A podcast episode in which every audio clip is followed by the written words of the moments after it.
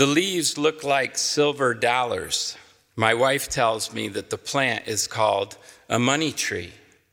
And the plant that I was looking at on this particular evening was like a hundred dollar money tree. It belongs to our friend Carol. We go to watch Sunday night football with our friends. And we, I was looking at this tree, and I'm thinking this tree was just pulled right out of the Amazon rainforest. And the reason why I was so interested in this tree is that we also have a money tree. Our tree is more like a $20 tree, it, and it's losing money. It, it, there are leaves falling off, and, and my wife has read the instructions. We, don't, we, we know we don't have a green thumb. I think she thought that my two hour showers would create the subtropical environment necessary to make this tree flourish. This tree needs to be like Carol's tree. And it, there is hope that that can happen, right? Obviously, there's something we don't yet understand. And as I looked at these trees, as I looked at Carol's tree and I looked at our tree, I was thinking about the church.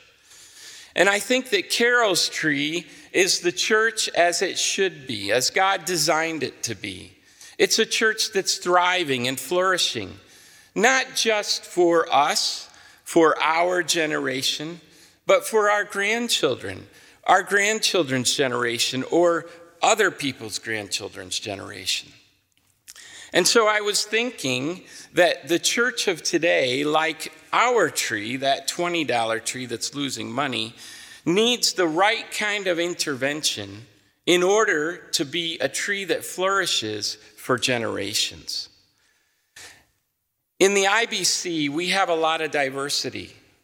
Uh, there are about 200 nations in this world today, and 150 of those nations find themselves in these 62 churches that are spread around the globe. Doing, serving the Lord, worshiping in English, sharing the gospel. And you can imagine that the people that come from these very diverse places bring with them a lot of diversity in thinking, in theology, in relationship, in cultural experiences and traditions.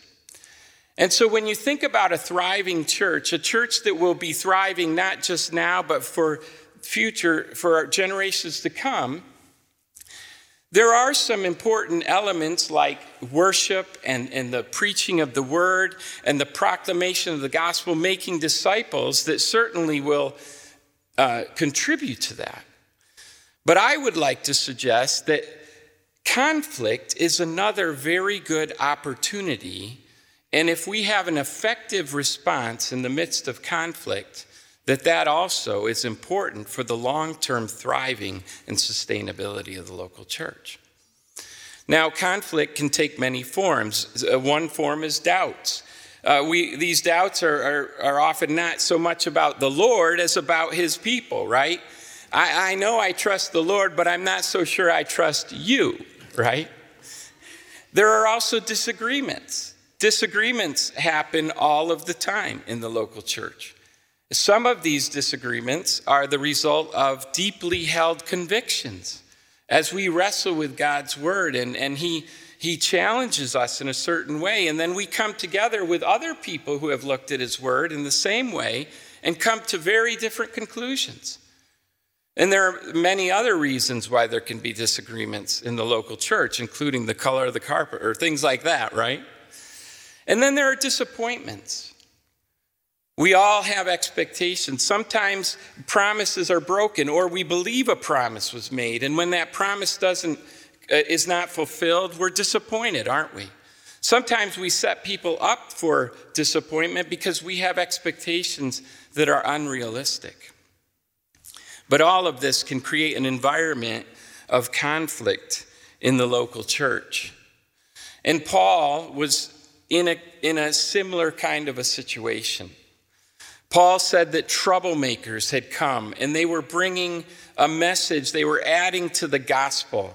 They were suggesting that the Gentiles who had entered into the kingdom uh, as a result of the expansion of the gospel, now needed to add to the gospel these practices that had come out of the Jewish religion. It made no sense. And Paul was angry because he, he felt like this kind of a message was going to, going to be very dangerous for the church. And so Paul is very wound up. And yet, it's interesting at the end of this epistle to those who live in the area of Galatia that he would challenge us in this way. He sees people who are devouring and biting one another like dogs, tearing apart flesh. And he says, This instead should be the way that you treat one another. And so he lays out three commandments that I think could be helpful for each one of us in whatever context we're in as we serve the Lord in the local church and as we bring an effective response to conflict. And the first command is that of loving. In verse 13, uh, we read, For you were called to freedom, brothers and sisters. Only do not use your freedom as an opportunity to indulge your flesh, but through love serve one another. The gospel is opposed to legalism. Paul was worried about the, the going back to that legalistic kind of living and what that would do to the message of the gospel. But that was not his only concern. He was also concerned about libertinism. You don't just get to treat people the way you want to. That's not the kind of freedom that the gospel has called us to. Uh, years ago, when I was in seminary, I remember an interview by Brian McLaren in Leadership Magazine, in which he said there's a reality that many pastors secretly acknowledge but seldom verbalize. That too many of our quote unquote educated Christians are some of the meanest. They may know more information about the Bible, but are the least Christ like.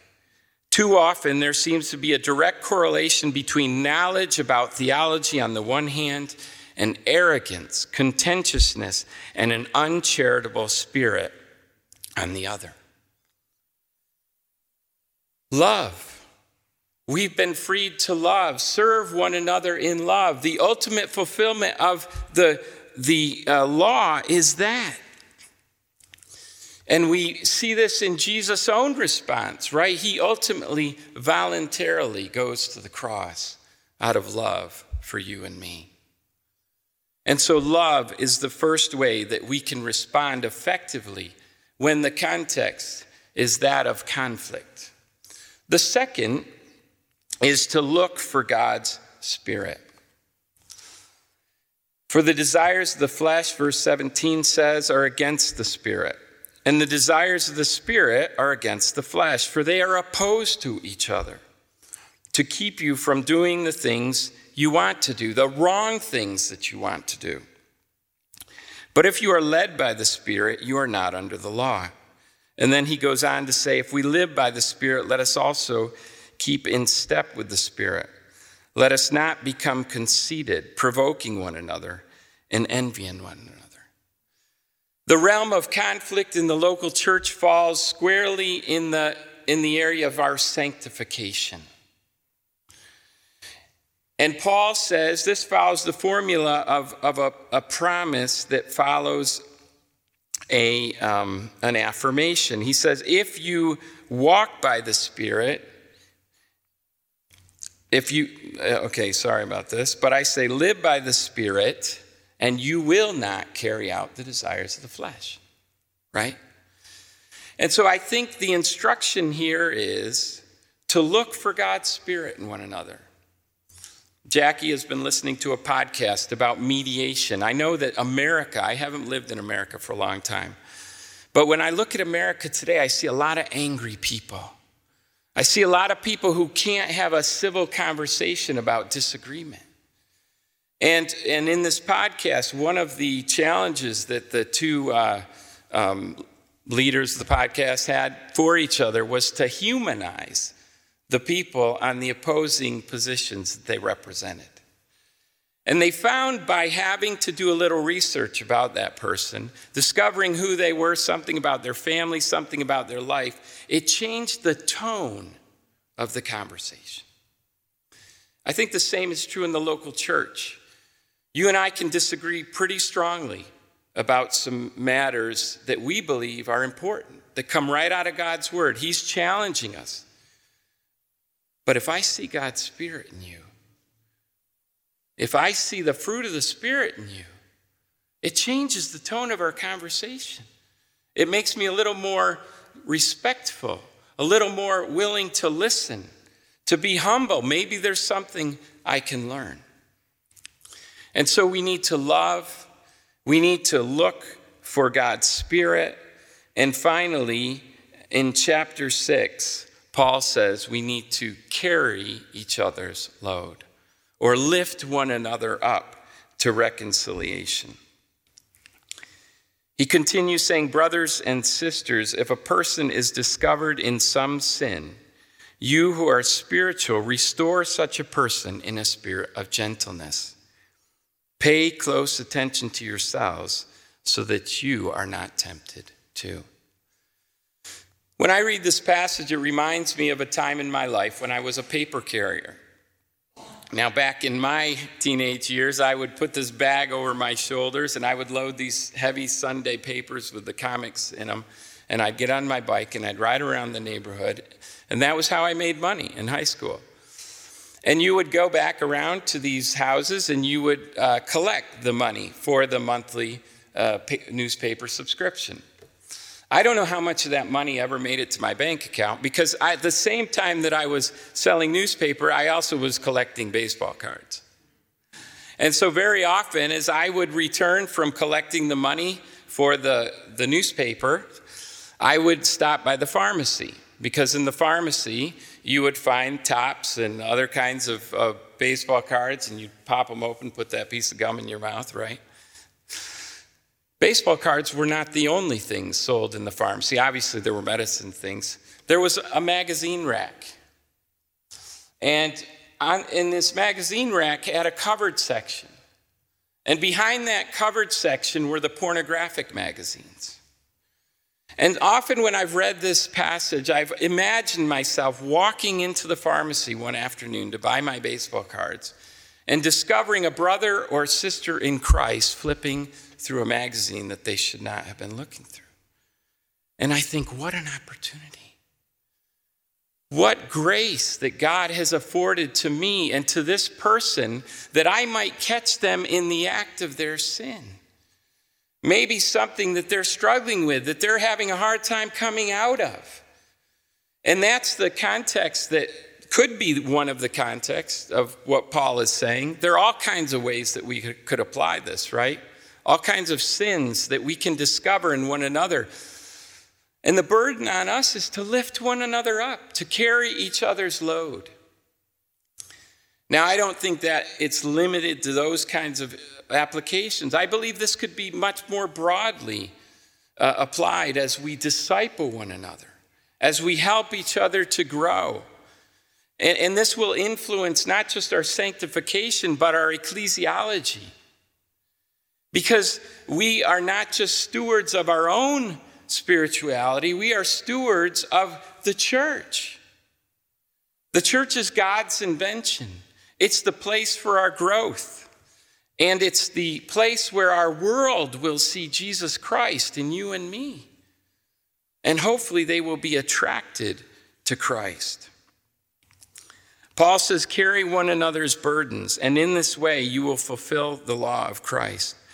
For if anyone thinks that he is something when he is nothing, he deceives himself. Let each one examine his own work. Then he can take pride in himself and not compare himself with someone else. For each one will carry his own load. There's a corporate responsibility, and then there's an individual responsibility. Ultimately, each one of us will respond before the Father in heaven for the decisions that we've made, for the life that we've lived. But we have an opportunity in the body of Christ to help one another. I'd like to suggest three ways that we can look at this in, by way of application. And then hopefully I could show you how this fits my context as well. And these, this application comes in the form of, in a geometric form, two horizontal lines and then a vertical line. The first horizontal line represents a journey. You and I are on a journey. Uh, I would suggest that the things that you believe today are not the same as you believed five years ago. They may not even be the same that you believed one semester ago, right? So, since we're both on a journey, let's look at this horizontal line that we're on and help one another along on this journey. Instead of seeing this as, as a maturity, immaturity thing that sets us up in different places, let's help each other along on this journey. I think that's one way that we could apply this passage of Scripture this morning. The second horizontal line is a continuum. And in this horizontal line, you and I are on different sides of an issue. Not too long ago in the International Baptist Convention, we uh, talked about the issue of women in leadership. And we recognize that within our, our uh, convention, people stand on both sides of this issue. And the, the thing about continuums is they're not just one extreme or the other, are they? There are people with mediating positions all along that continuum. And on this horizontal line, I would propose that we build bridges instead of walls. Keep the dialogue open. If God is at work in you, if I love you, if I need to grow and I want to help you to grow, can we have a dialogue? Can we keep that dialogue open, recognizing that we may not change our positions, but we can learn from each other? And we certainly can recognize that there are many ways of looking at Scripture and coming to different conclusions, right? That are not central to the gospel. Now, Paul was clear in Galatians. There were, there were some issues that, that were central to the gospel. And he was not willing to, to concede those. In chapter 2 of Galatians, Paul confronts the Apostle Peter. Because Peter has been eating with the Gentiles. And although in the early part of, of his ministry, as he brought the gospel to the Gentiles, he was able to eat the same things that they ate, right? You remember that time when God lowered that cloth down or that blanket with those animals, and, and Peter learned a lesson that opened his mind up so that the gospel could go to the Gentiles. But it seems like Peter has backtracked. And Paul confronts Peter. It's interesting, though, Paul does not call Peter an apostate. Paul does not say, Peter, you've lost your salvation. Paul does not say, Peter, you are no longer an apostle. This was an opportunity for growth. And as we build bridges and not walls, we leave those opportunities open to learn from one another. I'd like to suggest a third line, however, and this one is a vertical line. And this represents the limits. And that is that I will not come between you and the Lord in matters of conviction. There is a limit. Paul says each one will bear his own load. And so we have to recognize that as we help each other along in the journey of sanctification, as we wrestle over strongly held convictions of Scripture, that there is a limit. As we allow God, by His Spirit, to guide His people in the context of the local church. And that's where we as a convention have come on many different issues that we would call second tier issues issues that are not uh, central to the gospel. These are issues that need to be discussed in the local church and resolved in the local church. and between churches, we can have a respect for one another. In fact, I'll tell you, if you do sense God call you one day to the International Baptist Convention, what you will discover is a family. It's a family that loves to be together, like those cousins, the ones you like, right? That you see at those family reunions. We look forward to being together. There's something about serving outside of our mother country. There's something about serving people from all kinds of nations of the world that has opened us up to new kinds of experiences, new kinds of expectation of what God is going to do. And so there's a strong brotherhood and sisterhood in the International Baptist Convention. And for many people who will be in our churches for nine months, or one year, or two years, these uh, moments can be some of the most encouraging and significant moments in their lives. And although we do ministry in the English language, we also have an opportunity to impact the host cultures where our churches are located. Uh, Post Christian, uh, secular Europe is desperately in need of the gospel of Jesus Christ. And people have an opportunity as they come to practice their English or to discover uh, traditions that are different than their own, to have an encounter with the living Christ and respond to the gospel. And so I pray that this morning you are encouraged as I have been. Uh, as I wrestle with these issues, as I, re- I, I don't like conflict. I'm a people pleaser. I like everybody to get along. I wish everyone would just get along in our convention all the time. We love each other, we don't always get along. But God has shown us that we can be an agent uh, for the growth of His church, not just now, but in the long term. Because I believe what we discover here is that gospel found freedom preserves the church and produces godly disciples. And those are both issues that are close to the heart of God preserving his church and producing godly disciples. May he use us to that end. Let's pray. Father God, we praise you for the encouragement that comes from your word.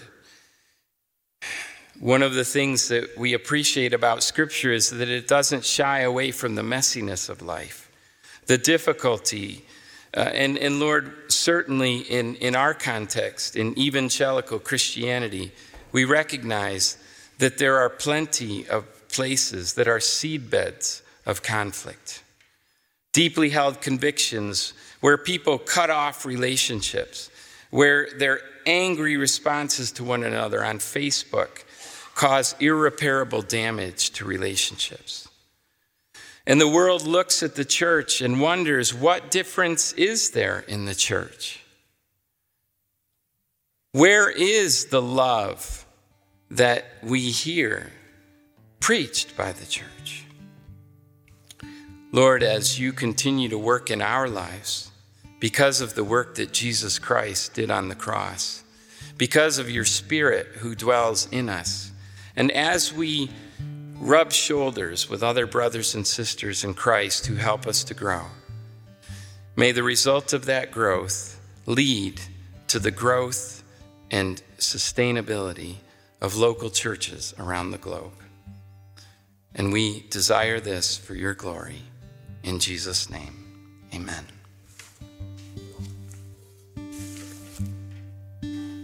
Please stand as we continue to sing this morning, hymn number 349 To God be the glory.